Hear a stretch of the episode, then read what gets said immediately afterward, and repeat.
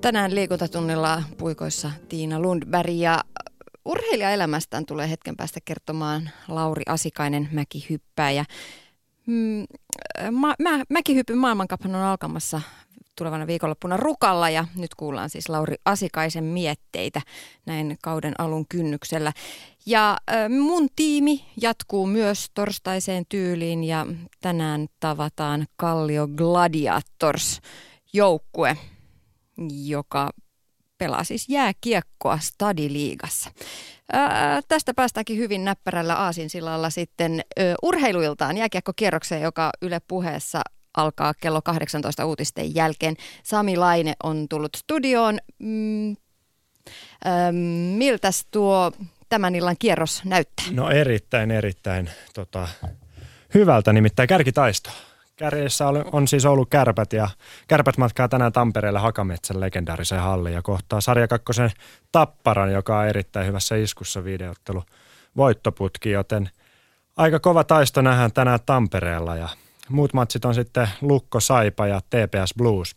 Kiekkokierroksen teemanahan tänään Mestiks, Mestisseurojen ja liikeseurojen välinen yhteistyö ja tota, meille tulee Kiekko Vantaasta tuolta naapurikunnasta tänne Pekka Kangasalusta, joka on Kiekko Vantaa päävalmentaja, kertomaan vähän tota, millaista se yhteistyö jokereiden kanssa tällä hetkellä on. Jokerithan siirtyy ensi kaudeksi KHL, joten mm. jonkinnäköistä muutosta on siihen tulossa, mutta Parrun lempinimeltä tunnettu Kangasalusta kertoo sitten illalla lisää. Ja lisäksi tuolla Tampereella on Esa Keskinen, joka on nähnyt myös pelaajana ja uran jälkeen myös tota läheltä tätä yhteistyötä. Mm. Minkälaista on nousta nuorena poikana huipulle? Siihen tarvii yhden portaan, niin monet sanoo, ja tuo porras on tällä hetkellä mestis. Mm. Joo, kyllähän se tuo paljon, todellakin tosi paljon etua liigaseuroille, jos läheltä löytyy näitä kasvatta, niin sanottuja kasvattajaseuroja.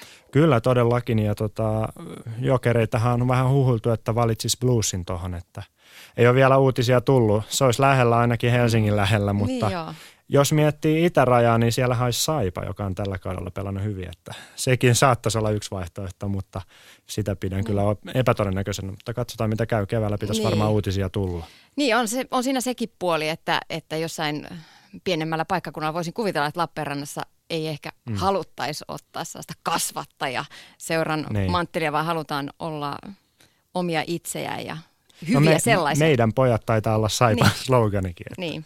Mm. Kyllä se siitä, mutta erittäin mielenkiintoinen kierros kello 18.03 pyörähtää käyntiin ja Mäkihyppyäkin pitäisi kuulla, mutta katsotaan mitä tuulet tuo tullessa. Niin, karsinta on tänään. Karsinta on tänään ja siellä on monta suomalaista kansallisessa ryhmässä ja sitten kolme kovaa suomalaista sitten ihan kärkiryhmän mukana. Mm, näin. Kiitos Sami Laine. Kiitos. Hauskaa kierrosta. Kiitos paljon.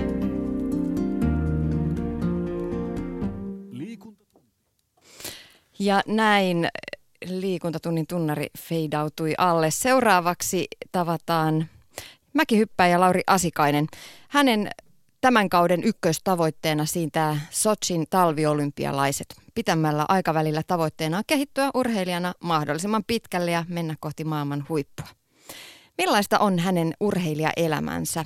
Entä mikä veti pienen pojan ma- mäkihypyn pari? Liikuntatunti. Tiina Lundberg. Lauri Asikainen, miksi susta tuli mäkihyppääjä? Totta kai musta olisi ihan voinut tulla lätkän pelaaja tai hiihtäjä tai yleisurheilija. Kaikkea se tuli pienillä kokeiltua, mutta tämä nyt oli semmoinen homma sitten, mikä ehkä sytytti eniten ja siitä nyt sitten tuli se oma harrastus ja sitä kautta nyt tämmöinen ura, ura mikä tässä on lähtenyt muotoutumaan. Miten sä alun perin eksyit sinne mäkiharjoituksiin tai mäkeen hyppäämään? Tuota, no, se oli tuolla Kuusamossa siellä, kun on lapsuuteni asustellut ja käynyt koulua, niin sitten oman isän kanssa ja sitten hänen isän kaverin kanssa, joka sitten oli myöhemmin yläasteella minun liikunnan opettaja, opettaja niin sitten hän vei meidät sinne Kuusamon Meijerinmäkeen kokeilemaan – kokeilemaan. Muistan sieltä ekat hyppyt laskettelusuksilla tulin. Siellä oli semmoinen 24 metrin mäki, minkä sitten keulalta lähti semmoinen vielä pienempi mäki, olisiko ollut 5 metriä tai vastaava. Ja sieltä sitten käytiin kokeilemassa ja halusin sitten mennä vielä toisenkin kerran. Luettelit tuossa jo lajeja, mutta oliko sinulla tosissaan muita harrastuksia kuin mäkihyppy silloin lapsena ja nuorena? Joo, kyllähän sitä pienenä kävi kaikissa mahdollisissa voimistelukerhoissa ja yleisurheilukerhoissa ja hiihtoa tuli, tuli tosi paljon harrastettua ja yhdistettyhän mulla olikin siis aikaisemmin lajina. Ja totta kai sitten kesällä, kesällä tuli, kun meillä on semmoinen tapa, että me lähdettiin perheen, koko perheen voimisten kesäksi mökille, mökille tai vähän etelämpää ja siellä sitten viedettiin lomat, lomat, niin siellähän nyt ei hirveästi muuta tekemistä ollut kuin liikkua, niin siellä tuli sitten uitua ja hypittyä trampalla ja melottua ja pyöräiltyä ja siihen nähden on aika, aika laaja toi liikuntatausta niin kuin nuoruudesta. Mm. Sitähän puhutaan tänä päivänä paljon, että huippurheilijaksi tähtävän lapsen pitäisi liikkua noin 20 tuntia viikossa, monipuolisesti. No kyllä se varmaan, ainakin nyt tässä meikäläisen tapauksessa, niin nyt kun alkaa miettimään, niin pitää silleen paikkansa, että kyllä sitä on aika paljon tullut pienellä liikuttaa ja monipuolisesti. Se ei ole ollut se mäkihyppy niin kuin naps tuosta vaan, että nyt aletaan hyppäämään, vaan kyllä se on aika laaja, laaja se skaala niitä lajeja, mitä taustalla on vaikuttamassa. No oliko sulla esikuvia? No totta kai sitä sitten pienenä, kun katteli telkkarista kisoja, niin silloin ehkä sitten, kun sitä yhdistettyä harrastelin, niin oli, oli just nämä Lajusen Sampat ja Mannisen Hannut, Hannut siellä. Oli niinku niitä ehkä semmoisia isoimpia esikuvia, esikuvia, että totta kai niinku mäkihyppyäkin, mäkihyppyäkin seurasi silloin ja sitten oli Soiniset ja Jussilaiset ja totta kai nyt Ahosen Janne, mikä nyt on täällä, täällä meidän mukana tehnyt comebackin, niin kuulu niihin, kuulu niihin esikuviin. No sä oot nyt itse pikkuhiljaa kasvamassa es- esikuvaksi tuleville polville. Millainen esikuva sä haluaisit olla, Lauri Asikainen? Totta kai hyvä, niin kuin kannustava, että ja miten se nyt, esimerkillinen totta kai, että tota noin, lapsilla, jotka nyt lähtee mäkihypyn pariin, että ne voisi niin ottaa sitten vähän mallia ja, tai haluaisi ottaa mallia ylipäätään. Ja totta kai se on hienoa, jos päätyy jonkun, jonkun nuoren juniorin esikuvaksi. Ja nyt tuossa itse muistuukin mieleen joku telkkarijuttu viime, viime talvena, missä taisi olla joku pikku tyttö, joka sitten kysyttiin esikuvia, niin taisi mainita meikäläisen nimen, niin olin kyllä niin otet, otettu siitä, että voin pitää sitä viime kauden parhaana saavutuksena. No yksi menneiden vuosien esikuva oli Matti Nykänen. Mm, monilta osilta ei niin mallikas esikuva kuitenkaan, tuolla, varsinkaan siellä mäen ulkopuolella. Mitä mieltä sä oot, Lauri Asikainen, että onko se Matin jatkuva lööppi-elämä langettanut vähän varjoa mäkihypyn ylle, koko lajin ylle? Että tollasia noin mäkimiehet on. Että kukaan äiti ei vielä lastaa mäkeen, ettei vaan joudu sille tielle.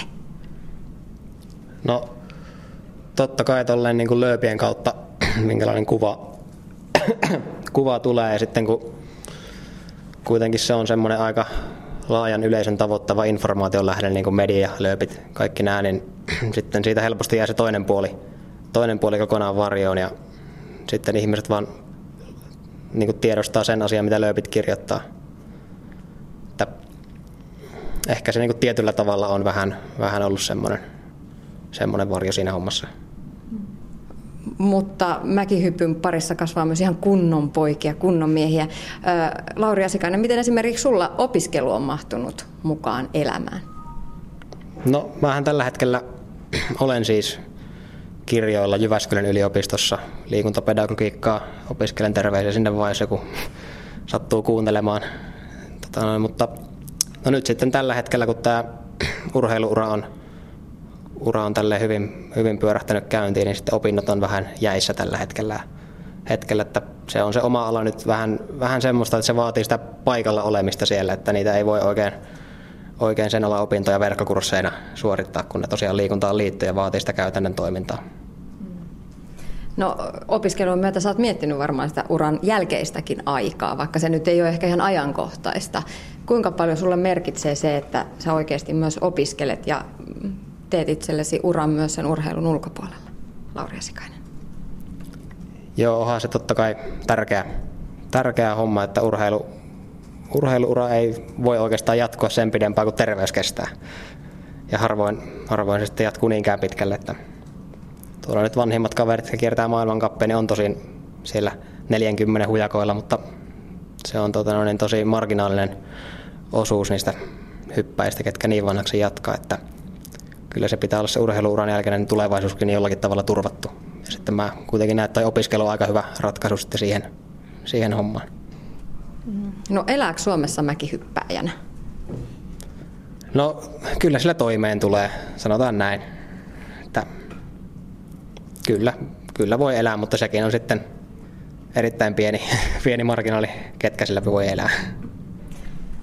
Lauri Sikainen, sä tosiaan vaihdoit yhdistetyn puolelta mäen puolelle. Minkä takia? Ehkä mä vähän sitten kyllästyin siihen hiihtopuoleen, koska siis mukavaa puuhaa, en, en sitä, sitä me sano, että sille olisin kyllästynyt siihen, mutta en ehkä pärjännyt siinä niin hyvin, niin se sitten vähän, vähän lannisti ja se olisi vaatinut sitten niin paljon töitä, töitä että olisi ollut varmaan vielä tosi monen vuoden projekti, että se hiihtovauhti olisi itsellä tavoittanut sen maailman huipun, niin tein sitten semmoisen päätöksen, että kun tuo hyppypuoli on kuitenkin ollut aina se vahvempi osa-alue, että kokeillaan nyt tuolla erikoismäen puolella, mihinkä rahkeet riittää. Mm. No kuuluuko se hiihto kuitenkin vielä olennaisena osana sun treenaamiseen? No ei tietenkään siinä määrin, kun silloin yhdistetty aikaan ja eikä se ole, ole mikään semmoinen kovin niin kuin yleinen reeni, mitä käyn heittämässä, mutta kyllä löytyy sukset vielä kotoa ja käyn talvella aina mielelläni silloin tällöin hiihtelemässä, kun on hyviä kelejä. Mm. No millä tavalla sä treenaat muuten? Mitä kuuluu mäkimiehen perusharjoitteluun? No siihen kuuluu totta kai noin voima, voima kautta nopeuspuolen harjoitukset, mitkä nyt on sitten niinku niitä fysiikan puolelta niitä pääasiallisia reenejä ja sitten totta kai hyppääminen, mitä tulee, tulee tosi paljon, että kuitenkin se on tekniikkapainotteinen laji ja tekniikka kehittyy aina toistojen kautta, niin niitä tarvitaan paljon. Sitten totta kai oheisharjoittelut, lihashuollot, pelit, sun muut tollaiset. Se, se on aika lailla se, mihin se meikäläisen harjoittelu ainakin rakentuu. Mm. No kuinka paljon täytyy pitää huolta siitä, että, että ei tee liikaa sitä voimaa, jotta myös se kimmoisuus säilyy, jotta myös keveys säilyy, ettei tule liian isot lihakset? No joo, sitä totta kai pyritään välttämään, ettei, ettei ne harjoitukset menisi hypertrofian puolelle ja alkaisi lihasmassaa kertymään, kertymään että se, sitä kyllä saadaan ihan hyvin sitten toistomäärillä säädeltyä sitä hommaa. Sitä hommaa ja totta kai se voiman ja nopeuden suhde, suhde siinä on, on tärkeää, että sitten se ei, ei ole semmoista, tota noin, että on hirveän vahva, mutta hidas, vaan että se voima sitten onnistutaan jalostamaan nopeudeksi. Miten se onnistuu? No se on sit, siinä sitten totta kai tulee nämä loikka- ja kimmosuusreenit reenit kuvioihin, että, että ensin kun on vähän rautaa nosteltu, nosteltu ja saatu sitä voima, voimapäätä ylös, niin sitten sitä lähdetään niin sanotusti herkistelemään. Lauri Sikainen, mitkä on sun parhaat ominaisuudet hyppääjänä? Jaa. Kyllä mulla ehkä on silleen, että tai näkisin, näkisin itse, että pysyn suhteellisen rauhallisena noissa kisatilanteissa, että ei silleen, silleen tule semmoista yltiöpäistä kisajännitystä ikinä. Ainakaan vielä ole tullut eteen. Eteen totta kai välillä vähän massun pohjaa kutittaa, mutta semmoinen aika hyvä paine ja stressinsietokyky on, mikä nyt on tässä lajissa yllättävänkin tärkeässä roolissa. Onko sulla muita harrastuksia nyt mäkihyppyn ohella vai viekö mäkihyppy kaiken ajan? No ei mitään semmoista varsinaista, varsinaista harrastusta tällä hetkellä, että kitaraa on soitellut, soitellut, mutta sekin on nyt sitten tässä viime aikoina jäänyt vähän sivummalle. sivummalle että liikuntaa kyllä sitten tykkään niin kuin monipuolisesti, monipuolisesti ja nehän sitten totta kai siinä palvelee hyvin myös oheisharjoituksena, kun käy jotakin sulkapalloa pelailemassa tai huolta, huoltavaa lenkkiä kävelee, niin samalla heittää vähän frisbeegolfia siinä. Ja... Mutta ei ehkä mitään semmoista varsinaista intohimosta harrastusta, ei mitään postimerkkien keräilyä tai vastaavaa ole. No mutta miten sä rentoudut kavereiden seurassa? No, totta kai kavereiden seurassa tulee, tulee viedettyä aikaa, aikaa, että ei mulla mitään semmoista varsinaista, varsinaista yhtä rentoutumiskonstia ole, että pidetään, pidetään totta kai välillä hauskaa kavereiden kanssa ja niin poispäin, mutta ei mitään sen ihmeellisempää, miten nyt kaikki ihmiset aina välillä tuppaa rentoutumaan. Lauri Asikainen, mikä mäkihypyssä sua kiehtoo? No se on varmaan se vauhti ja totta kai sitten se lentäminen, lentämisen tunne on se, se on mahtava fiilistä, mitä pitemmälle, pitemmälle lentää, niin sen paremmalta se tuntuu. No miltä se tuntuu? Mä en ole ikinä lentänyt. Siinä on, tuota noin, mitä sitä kuvailisi.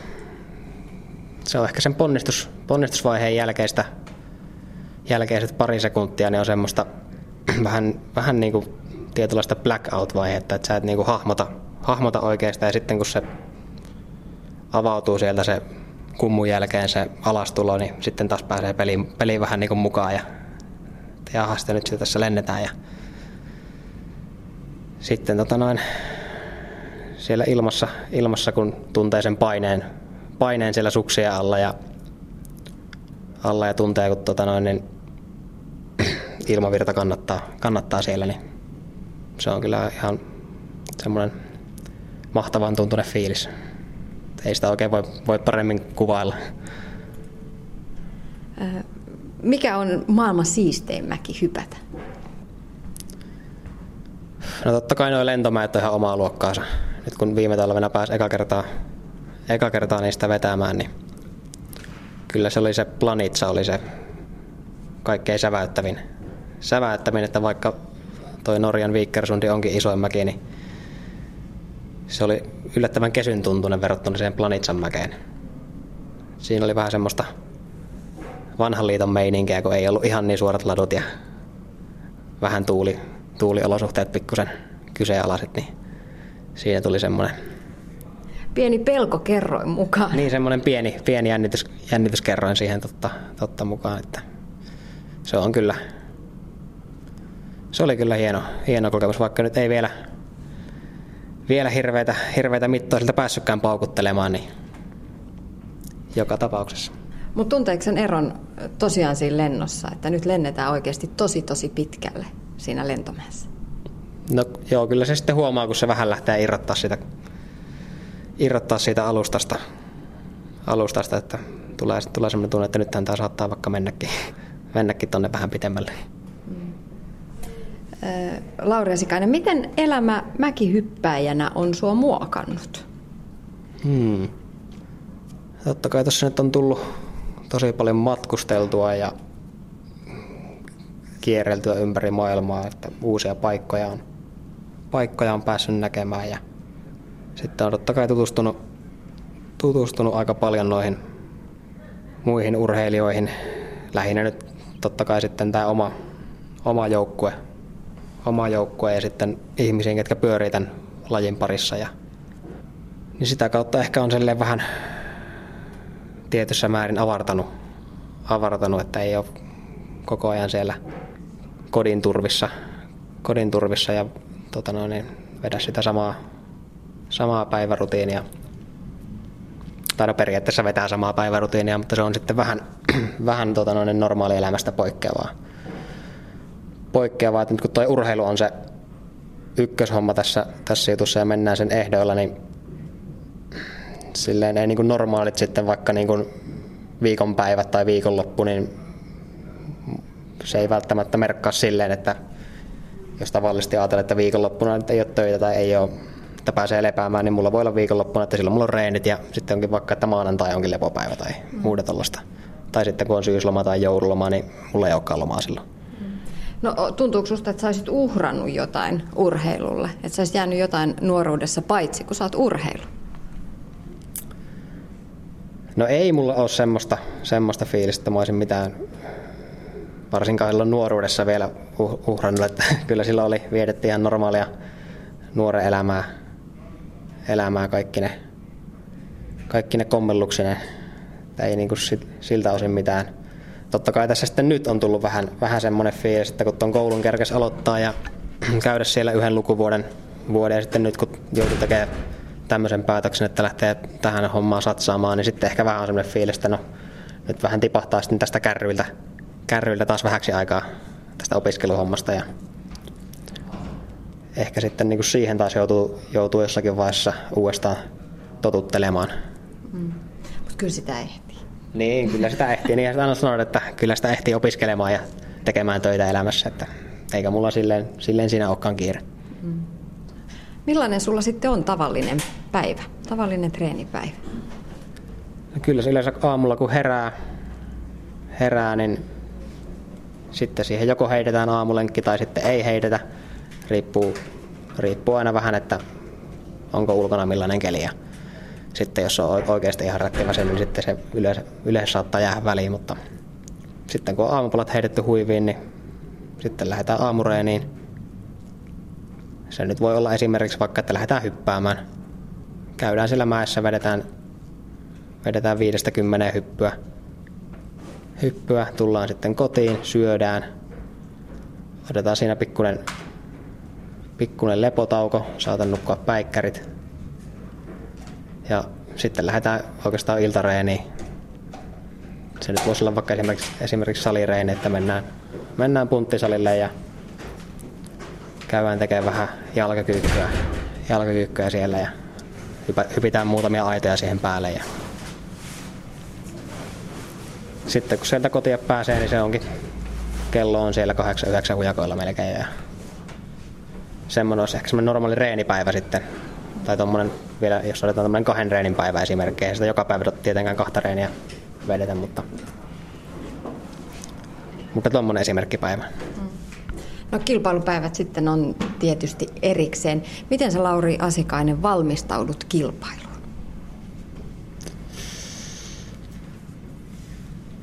No kyllä, kyllä mä yritän kilpailupäivinä, mä yritän kyllä aina käydä aamulla, aamulla heti ekana kun herääni ulkona. ulkona että se on semmoinen hyvä, hyvä herätys, herätyshomma. Ja nyt tähän, tässä sitten kun vaihdo tähän mäkipuolelle, niin verrattuna yhdistyn kilpailuihin, niin ne on nyt vähän myöhempää, myöhempää aikaa, kun yhdistetyn kilpailut alkoi aina aamulla, aamulla aikaisin, kun siinä oli ne kaksi osuutta, hyppy ja hiihto. Niin nyt sitten kun ollaan siirrytty iltakisoihin, iltakisoihin, niin siinä on sitten vähän enemmän aikaa niin päivällä valmistautua siihen. Niin kyllä siinä sitten tulee, tulee usein käydä tekemään salilla just vähän semmoinen hermottavan, hermottavan tyyppinen reeni. Että tehdään pienillä painoilla, pienillä painoilla nopeita, nopeita lyhyitä sarjoja että saadaan vähän siihen jalkaa aktivaatiota, aktivaatiota että se olisi illalla vähän niin kuin terävämpänä se jalka. Semmoinen on yleensä, yleensä se kisaan valmistautumishomma. Sitten totta kai vielä mäellä, mäellä verryttelyt ennen kisaa ja odotetaan vähän kuivaponkkareita, valmentaja ottaa kopin kiinni käsille. Ja se on semmoinen yleisin, yleisin valmistautuminen. No entä se henkinen puoli? No, ehkä niin kuin silleen mun ei ole tarvinnut sitä hirveästi erikseen miettiä, kun mä en, en silleen niin kuin omasta mielestä ota, ota yleensä mitään turhia paineita niistä kisoista, niin mun ei silleen tarvi alkaa itteeni henkisesti skarppaamaan. Toki siihenkin, siihenkin niin on, on kiinnittänyt huomiota ja niin miettinyt, miettinyt, että miten sitä voisi vois itseään saada semmoiseen henkiseen vireystilaan, että se olisi just silloin sen kilpailuhypyn kohdalla niin huipussaan. huipussaan. Ja se on kyllä varmasti semmoinen homma, missä on niin vielä itsellä paljon kehittämistä ja niin potentiaalia, potentiaalia sitä kautta saada parannettua sitä suoritusta. Lauri Asikainen, loppuun vielä tämän meidän urheilijaelämää sarjan perinteinen kysymys. Millaista on sun urheilijaelämäsi? Kyllä mä sanoin, että se on ihan aika mahtavaa, mahtavaa että sitä pienenä joskus haaveili, että, että voi kun saisi tehdä tätä hommaa työkseen, niin nyt sitä voi vähän niin kuin sanoa, että mä teen tätä hommaa, hommaa työkseni. Että on se, se on kyllä hienoa, kun siitä omasta, omasta harrastuksesta on vähän niin kuin nyt kehittynyt sitten itselle se ura.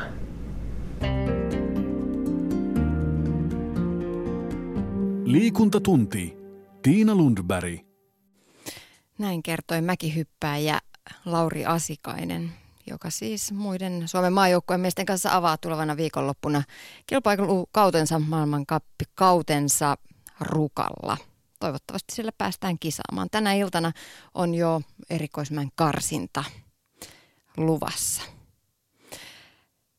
Helsingin sisäiseen jääkiekkoon liigaan, Stadi-liigaan, liittyy vuonna 2011 kaveriporukan joukkue, joka halusi tehdä asiat ammattimaisesti ja näyttävästi, ainakin ulkonäöllisesti.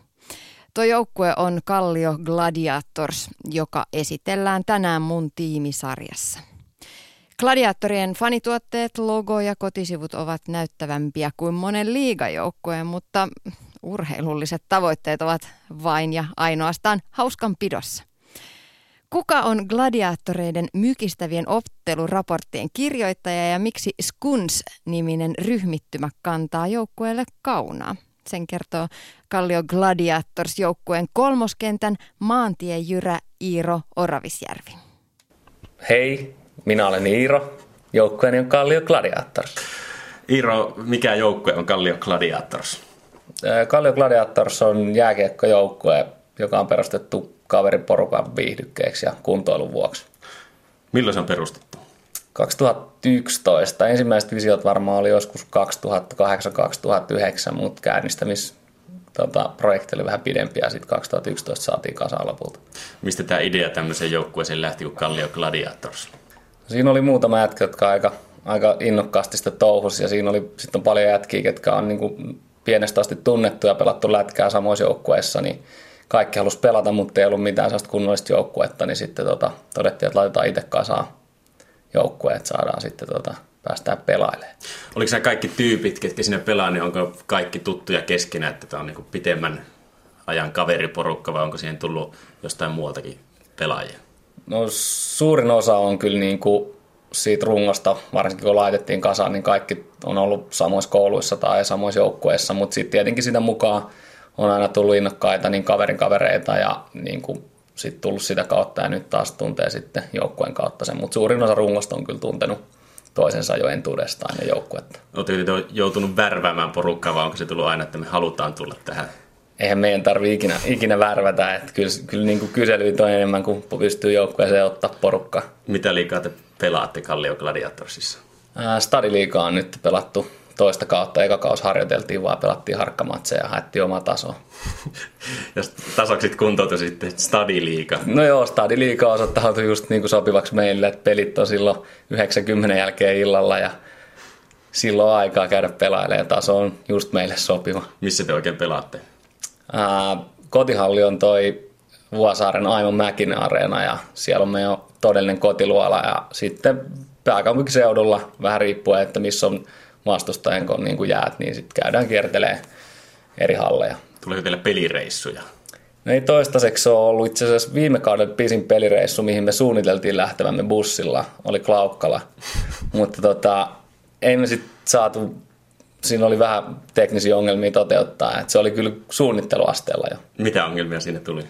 No siinä mun mielestä se, lopulta se budjetti taisi tulla vastaan, että joku tunsi jonkun bussikuski, joka tekee se halvalla, mutta yllättäen kun se lauantai-ilta, niin se bussikuski ei ollutkaan sitten mielellään lähes tälle reissulle, sitten mentiin omilla autoilla. Ei kukaan joukkueeläinenkaan ryhtynyt bussikuskiksi? No ei ole toistaiseksi vielä, mutta tietenkin ei sitä tiedä, että jos joku vaikka ajaisi bussikorttia ja välillä on vähän liikaa tunkua noihin peleihinkin. Meillä on niin iso rinki tällä hetkellä, että sitten voisi joku lähteä ihan niin kuin aina bussikuskiksi tähän joukkueeseen. No jos teillä on iso rinki, niin joutuuko sinne jonkunlaista rosteritsekkaamista siinä mielessä tekemättä jätetään osa porukkaa pois ihan vain siitä syystä, ettei mahu? Joo, kyllä se menee. Meillä on tiukka tota, tiistain siellä reenit ja katsotaan, kello luistin kulkee. No ei, kyllä se yritetään sen mukaan, että tota, sen mukaan vähän laskee, että ketä on pelannut viime pelissä ja kuka pääsee tulee näin. Että tota, kyllä se joutuu niin kuin, osa aina jäämään peleistä pois, mutta tota, se on kaikilla tiedossa. No mikä sun oma rooli on joukkuessa? Ää, mikäs mun rooli nyt on?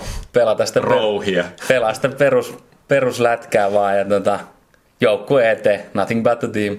Eikö se ollut aluksi jossain valmennusryhmässä ja siitä laskeudut sitten pelaajien tasolle? Mistä tämä johtuu? No se lähti siitä, että silloin kun joukko laitettiin kasaan, niin tota, mä olin käynyt, oli vetänyt niin kova reeni, että polvileikkaus oli edessä ja oli kuntoutuminen kesken, niin tota, komennettiin vähän niin kuin siinä tuon nykyisen päävalmentajan Huttusen pariksi siihen vedettiin eka kaus, valmennettiin ja tota, siitähän sitten Huttunen oli jo valmiit ohjaukset, mistä se lähti vetää sitten tätä hommaa ja hyvin on kulkenut. Yle Puhe.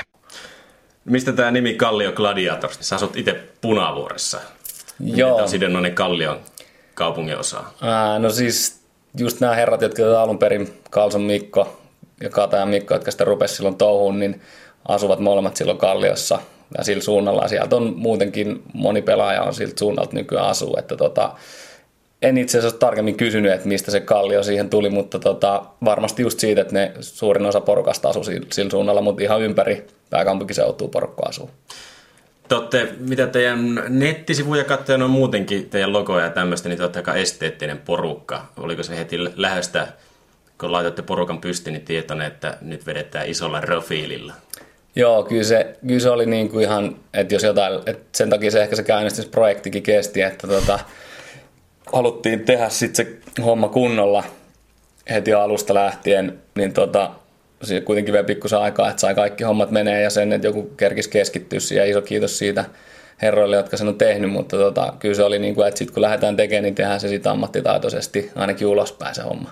No teillä onkin varmaan hienommat sivut kuin monella liikajoukkueella. Onko tullut mistään ylempää pyyntöjä ylemmiltä liikatasolta, että meillekin tämmöistä toimintaa? Itse asiassa en tiedä, onko tullut, en, en ole varma, mutta tota, ää, juuri nämä, ketä nyt sivut on tehnyt, niin tota, tekee ihan ammatikseen on, on mainostoimistossa itse töissä ja tekee nettisuja ja muuta kaikkea tuollaista, että tota, osaa kyllä homman, homman aika hyvin ja se oli kuulu kokonaan tähän konseptiin tietenkin, että ne nettisivut on sitten samaa tasoa.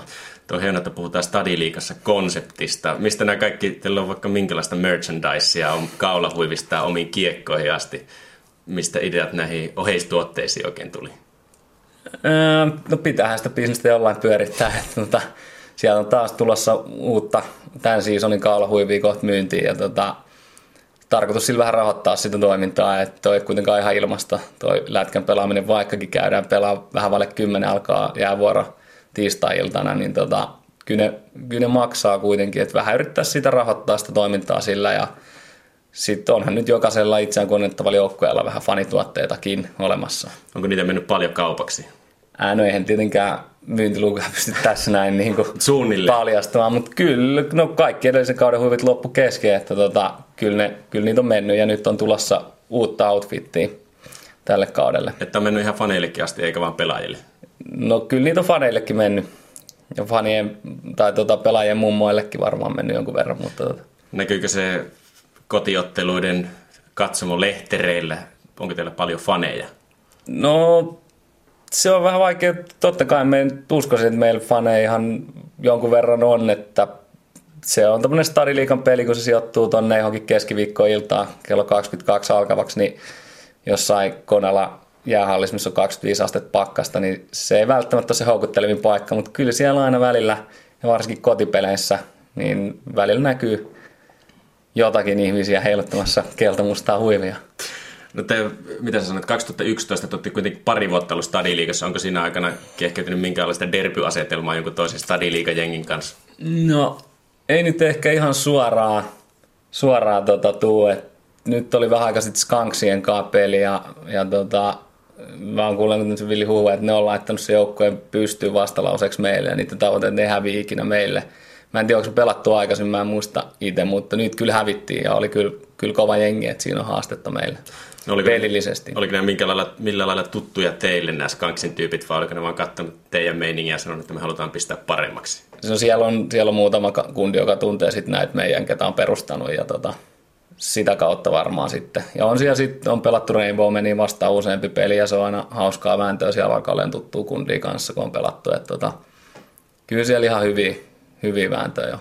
Kuinka totisia nuo pelit on Stadiliikassa? Se on jotenkin jännä, että välillä tuntuu, kun aikuinen mies lyö jääkiekkokamat päälle, niin se muuttuu se asenne ihan täysin ja välillä on tosikin kovaa vääntöä ja niin se pitää olla. Kuitenkin kaikki on suurimmaksi osaksi pelannut lätkää joskus siellä tosissaankin, niin tota, kyllä kuitenkin keskimäärin voittaminen on hauskempaa kuin häviäminen, että kyllä se välillä tuntee, että kuumenee, kuumenee miestä lentää pihalle. Yle Puhe. No teillä on ainakin aika värikkäät otteluraportit, mitä nettisivuilta kävin lukemassa. Kuka niitä oikein kirjoittaa? Sitäkään mä itse asiassa ihan tarkkaan. Siellä on muutama eri, eri henkilö, juuri nämä samat, ketä tämän, tämän joukkueen on tota, perustanut. Ja sitten on tämä meidän valmentaja Huttunen, joka myös tota, tuottaa sitten nämä pelin prinsiipit aina ennen peliä. Onko Huttosella kans tämmöinen tavoite, että voi laskeutua kentälle myöskin hän, niin kuin sä oot tehnyt valmentajasaappaista? Sitä pitää kysyä varmaan Huttuselta, että tota, se on vaikea sanoa. Mä, mä ehkä toivon, että se kuitenkin pysyy siellä penkin päässä, että se on aika hyvä liidantta homma. Nyt sieltä voi käydä lukemassa teidän kotisivulta kaikki kuulijat, no prinsiipit ja otteluraportit, niitä kannattaa käydä lukemassa, ne on erittäin viihdyttävää materiaalia. Jos Skanksilla on ainut tavoite kaudessa se, että ne voittaa teijät, niin minkälaiset tavoitteet Kallio Gladiatorsilla sitten on? Kyllä meillä on niin kuin varmasti ehkä eniten se, että pidetään hauskaa ja nähdään, nähdään tota vanhoja hyviä frendejä siis sit samalla. Ja kyllä tietenkin sitten aina halutaan voittaa mahdollisimman paljon ja menestyä, mutta tota, kuitenkin ehkä pääsääntö sitten vielä siinä, että se on hauskaa siinä ohella, että niin kuin, ainakin itselleen jos silleen, että, että jos, jos selkeästi niin kuin välillä tulee turpaan, niin kyllähän se nyt ottaa päähän ja haluaisi voittaa, mutta niin kuin, en mä siitä yöuniin menetä. No miten te treenaatte kesällä? Jos talvella pelataan stadiliikaa, niin erotetaanko jyvää takanoista kesätreenille? Se on varmaan vaihtelevaa tuo meidän kesätreeni, että tota, osa käy varmaan ihan oikeasti lenkilläkin. Itse kävin kyllä kans lenkillä viime vuonna ja tein mut... Kuinka monta kertaa? Pitäisi Sportrackerista katsoa, mä ulkoa muistan noin, mutta tota, tota, tota, on se varmaan aika vaihtelevaa, että kyllä ne kohtaamiset on ehkä enemmänkin just tuossa Koffin puistossa ollut sitten, sitten niin reeni osalta. Yle Puhe. Teettekö te muuta tällä porukalla, kun vaan pelaatte jääkiekkoa Kallio Gladiatorsissa? No, ei ole varsinaisesti mitään semmoista niinku aktiviteettia, että mentäisiin joka tiistai heittämään tikkaa, mutta tota, kyllähän sitä nyt sitten niinku sillä porukalla kuitenkin tulee vietettyä viikonloppuisinkin aina vähän erinäisissä kokoonpanoissa niinku sitä aikaa käytyy ehkä syömässä hyvin tai jossain rentouttavassa joogassa tai elokuvissa tai mitä nyt jääkiekkoilijat normaalisti tekee sitten vapaalla. No mikä Kallio Gladiatorsissa on sun mielestä parasta? Kyllä se on se varmasti itselle ainakin se, että niinku pääsee taas pelaamaan sitä lätkää ja sit saa nähdä niitä frendejä siellä hallilla ja urheilla. Että tota, ja se, että niinku kuitenkin hommat tehdään tosissaan ja ei ole, ei ole niinku, siitä on kuitenkin pidetty huoli, että niinku kaikki on siinä kuitenkin tosissaan mukana, että jos sille hällä väliä, että tuleeko treeneihin vai ei, vaan niinku sit kaikki on kuitenkin sitoutunut hyvin, että ennenkin ollut kaveriporkoissa mukana, mutta sitten se on monesti mennyt kuihtunut kasaan, kun osa on käynyt treeneissä, milloin on käynyt ja ei ole jaksanut ilmoitella, että tuolla kyllä niin kuin mun mielestä hyvä homma se, että sitten tietää, että treenit on, niin siellä on oikeasti kuitenkin pääsääntöisesti kaikki paikalla ja tehdään sitten niin kuin yhdessä. Se on siisti. No miten sä kuvailisit Kallio Gladiatorsia kolmella sanalla? Nyt tuli tosi paha. Kolmella sanalla. Kolmella sanalla, kolme ytimekästä. No se varmaan tulee aika pitkälti tuosta meidän pelissäkin tota, monesti soivasti meillä on mainoksia tietenkin pyörii siellä, niin tuosta meidän sloganista, eli käsiä pyörii minä, me, gladiaattorit. Se on siinä kolme sitten. No viimeisenä kysymyksenä, kun kaikki joukkueet ja ryhmittymät ne viettää aina kauden jälkeen saunailtaa. Mitä tapahtuu Kallio Gladiatorsin saunaillassa? Niitähän pidetään aina tasaisesti tahtiin. Mutta no onko siinä tota... aina sama kaava? Voit kuvailla jokaista omalla tavalla. No se vähän riippuu aina se vähän henkilöistäkin, että osalla se saunailta on ehkä pidempi ja osalla vähän lyhyempi ja toisin se vie muutaman päivän pidempään, mutta tota, mitä siellä nyt sitten kerrotaan viikon kuulumiset ja käydään saunassa ja hiotaan vähän pelikuvioita ja eikä se saunailla sen kummemmin mitään muuta tapahdu. Eli saunailtoja vietetään sitten joka viikko?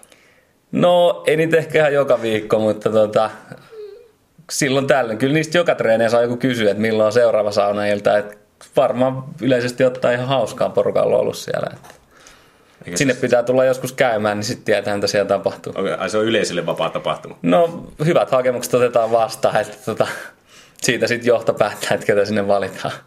Yle Puhe. Sellainen jääkiekkojoukkue on siis Kallio Gladiators. Iiro Oravisjärveä haastatteli Jere makaroniranne Pehkonen.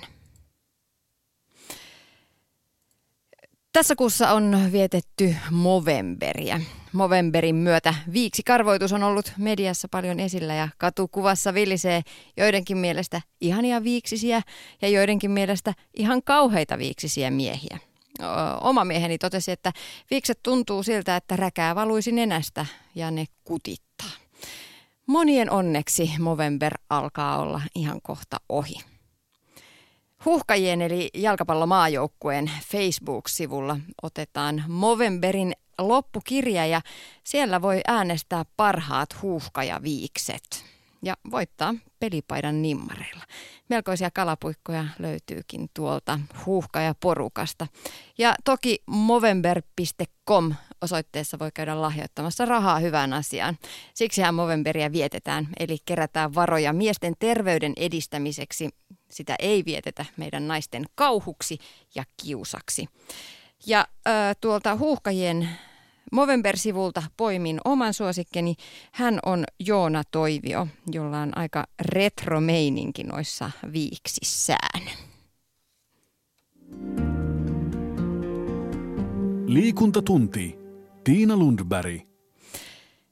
Sitten puhutaan hiihtämisestä, vaikka täällä Etelä-Suomessa ei lunta vielä maassa näykään. Hiihtäminen on hauskaa, mutta vääränlaisilla välineillä rennosta maastoretkestä voi tulla liian hikinen ja pitkä taival.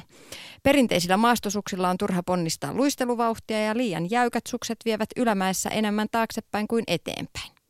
Mikkeliläinen Seppo Tiihonen on hiihtänyt Suomen halki useaan kertaan, joten mies on Sari Selinille sopiva kumppani, kun tarvitaan apua suksivalinnoissa – mikkeliläisellä ensilumen ladulla.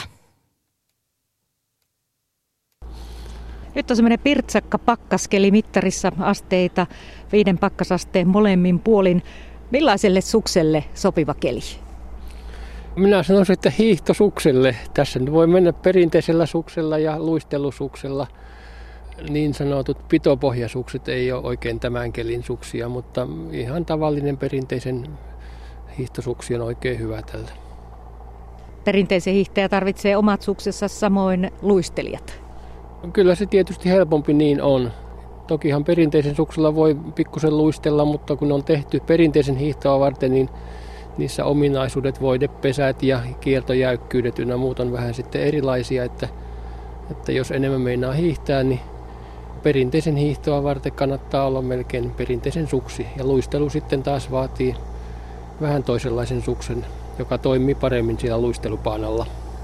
Jokunen vuosi sitten puhuttiin kovasti niin sanotun yhdistelmäsuksen puolesta, mutta ne puheet taitavat olla jo mennyttä päivää. Kyllä, niitä tietysti voi hiihtää, mutta minusta semmoisia varsinaisesti yhdistelmäsuksia oikeastaan ei nykyään kai kovin paljon tehdä. Että itselläni on kyllä luistelusuksi ja on perinteisen suksi ja ja tuota, sitten tietyille keleille vielä pitopohjasuksi, niin niillä pärjää kyllä aika hyvin. Jo usean vuoden hiihtoharrastajat ovat kohkanneet myös pitopohjasuksien puolesta, mutta kuten äsken itsekin totesit, niin välttämättä säässä kun säässä niillä pitopohjillakaan ei oikein pärjää. Kelihän se on, joka ratkaisee, että kyllä pitopohja joskus karkealla ja kostealla lumella on ihan erinomainen suksi. Tuotekehittely on mennyt jatkuvasti eteenpäin, että kokeillaan uusia pohjamateriaaleja ja sitten sitä pitoalueen pituutta on erilais, eri suksilla erilaisia. Että kokeilemalla ne oppii, mutta lähtökohta on minusta kyllä se, että, että semmoista suksia ei ole olemassakaan, joka toimii kaikilla keleillä ja kaikissa olosuhteissa. Se pitopohjakin pitää pitää kunnossa, että sitä pitää kyllä huolta, että ei se ihan täysin huoltovapaa ole, että on se ainakin puhdistettava pitopohja suksikin tuppaa välillä jäätymään. Sepä siinä onkin ja sitten kun se on vähän tämmöinen karvapohjainen, niin se kun jäätyy, niin se jäätyykin sitten kunnolla. Mitä sitten pitäisi tehdä? Ainakin jotain semmoisia erityisaineita on sitä varten, että niillä voidaan sitten tuota jäätymistä estää. Kun se oikein kunnolla jäätyy, niin eihän se auta kuin sulattaa. Ei, ei siinä mitkään välineet eikä aineet auta sitten. Että käsiteltävä sitten se pohja vähän niin kuin voideltava suksi, mutta – joku keli niille on oikein hyvä ja toimivat loistavasti. Itselläni se ei koskaan ykkössuksena ollut, mutta viime talvenakin kun hiidin Suomen päästä päähän, niin sillä kuukauden reissulla niin varmaan kolmena päivänä käytin pitopohjasuksia. Jos tykkää luistella ja, ja hiihtää perinteistä, niin silloin tarvii ne kahdet sukset. Ja sitten jos ongelmakelejä äh, käyttää, niin sitten ne pitopohjasukset voisi olla kolmannet. Ja sitten jos niitä sattuu särkymään, niin, niin ihan hyvä idea on minusta käyttää sekapareja. Ei ne tarvitse olla samannäköiset ne kummankin jalan sukset, että silloin voi ottaa särkyneestä suksesta toisen ja, ja toisen suksen kaveriksi sille ja niillä hiihtää ihan yhtä hyvin, että ei tarvitse heti lähteä uusia hankkimaan, mutta sanoisin, että kahdet sukset nyt kuitenkin. Seppo Tiihonen, olit viime viikolla muun muassa kokeilemassa ladun kestävyyttä pohjoisessa. Kuinka monet suksiparit matkasivat mukaan? No mulla oli kolmet sukset ja ihan hyvä, että oli, oli kolmet sukset. Yksiä, eli niitä pitopohjasuksia en tarvinnut, kun oli pakkaskelit. Sitten perinteisen suksi jo paljon hiihdettynä, niin yhdessä paikassa vaan huomasin, että pohjassa, pohjalaminaatti lähti irti ja se oli entinen suksi, että sitten oli hyvä, että pussista löytyi sukset, joilla hiihdellä sitten loppuviikkokin. Kun sinä valitset suksia, niin mitkä on sinun mielestäsi ne tärkeimmät kriteerit valinnassa? Tietysti riippuu siitä hiihtomäärästä ja millä tavalla on tottunut hiihtämään – joka enemmän hiihtää, niin sillä on jo potkua vähän enemmän, sillä on yleensä vähän jäykempi suksi. Sitten jos on, on luisteluhiihtovarasta, niin silloin tietenkin pitää olla se luistelusuksi. Ja kaupassa nykyään asiantuntevassa liikkeessä, jos ne ostetaan, niin sieltä paino ratkaisee suksen jäykkyyden ja, ja hiihtotyyli siihen vaikuttaa tietysti myöskin, että asiantuntijaliikkeestä, kun ne ostaa, niin, niin tuota, silloin sieltä voi saada hyvät. Itse olen käynyt muassa tehtaalta hakemassa sukset, jos, jotka, jotka tuota, nyt varmaan 10-15 000 kilometrin jälkeen se murtuu se pohja poikki, mutta erinomaiset sukset sain sieltä, kun ne mitattiin ihan omien ominaisuuksien mukaan. Sen tietää aika moni kokemuksesta, että kun joskus pako edessä joutuu lainaamaan toisen suksia ja paino ja pituus on eri, niin hiihtoretkestä voi tulla painajainen. Kyllä se joskus näin on. Ja, ja vähemmän hiihtäjällä niin tärkeämpää on sitten se pito. Mutta sitä pitoahan saa, saa joko voiteella tai äh, sitten jos on pitopohjasuksi.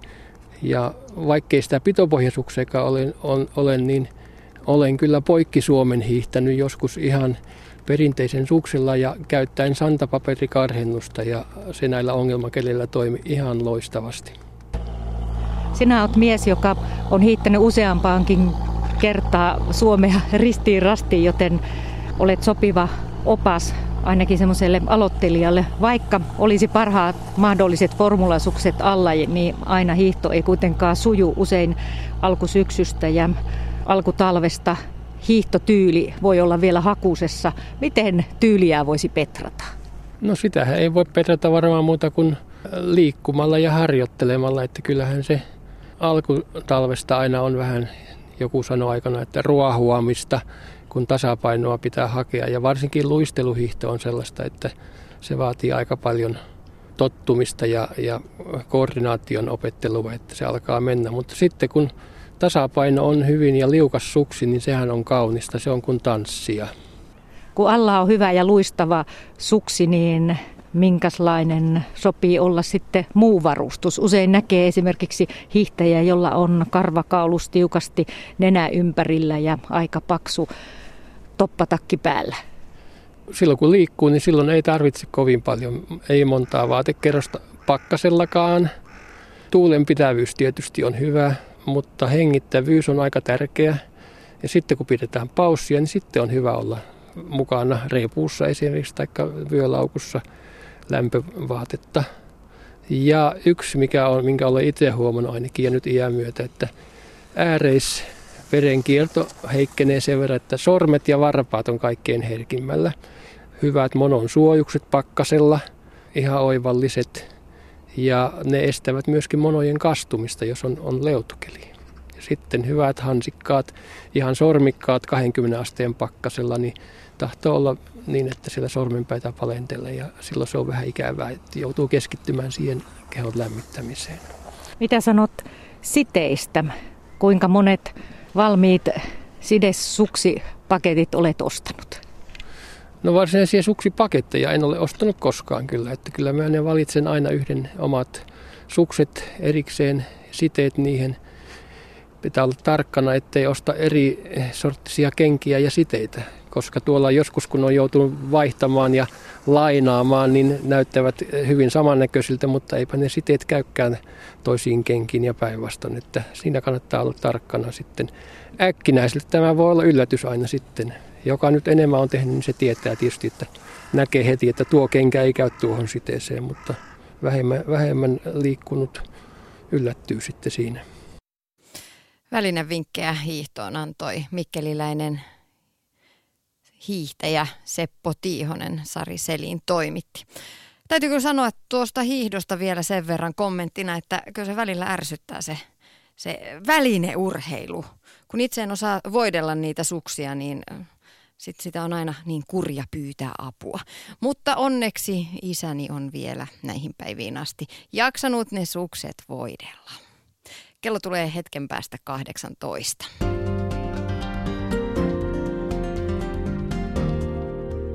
Ylepuheen liikuntatunti. Treeniä ja hyvää oloa maanantaista torstaihin kello 17. Kello 18 uutiset ja uutisten jälkeen sitten jääkiekkokierros. Päätetään liikuntatunti Baba Lübeckin twiittiin tältä päivältä. Yksipuolinen harjoittelu ei kehitä kuntoa, vaan ajan mittaan se jopa taantuu. Treenaa siis eri tehoalueilla ja vaihtele lajeja. Nämäkin ohjeet varmaan löytyvät Baban Habaa kirjasta. Jääkiekkokierroksella Lukko Saipa, Tappara Kärpät ja TPS Blues, siis kello 18 uutisten jälkeen. Tämä Tiina Lundberg kiittää nyt liikuntatunnin seurasta. Ensi maanantaina tavataan sitten jälleen.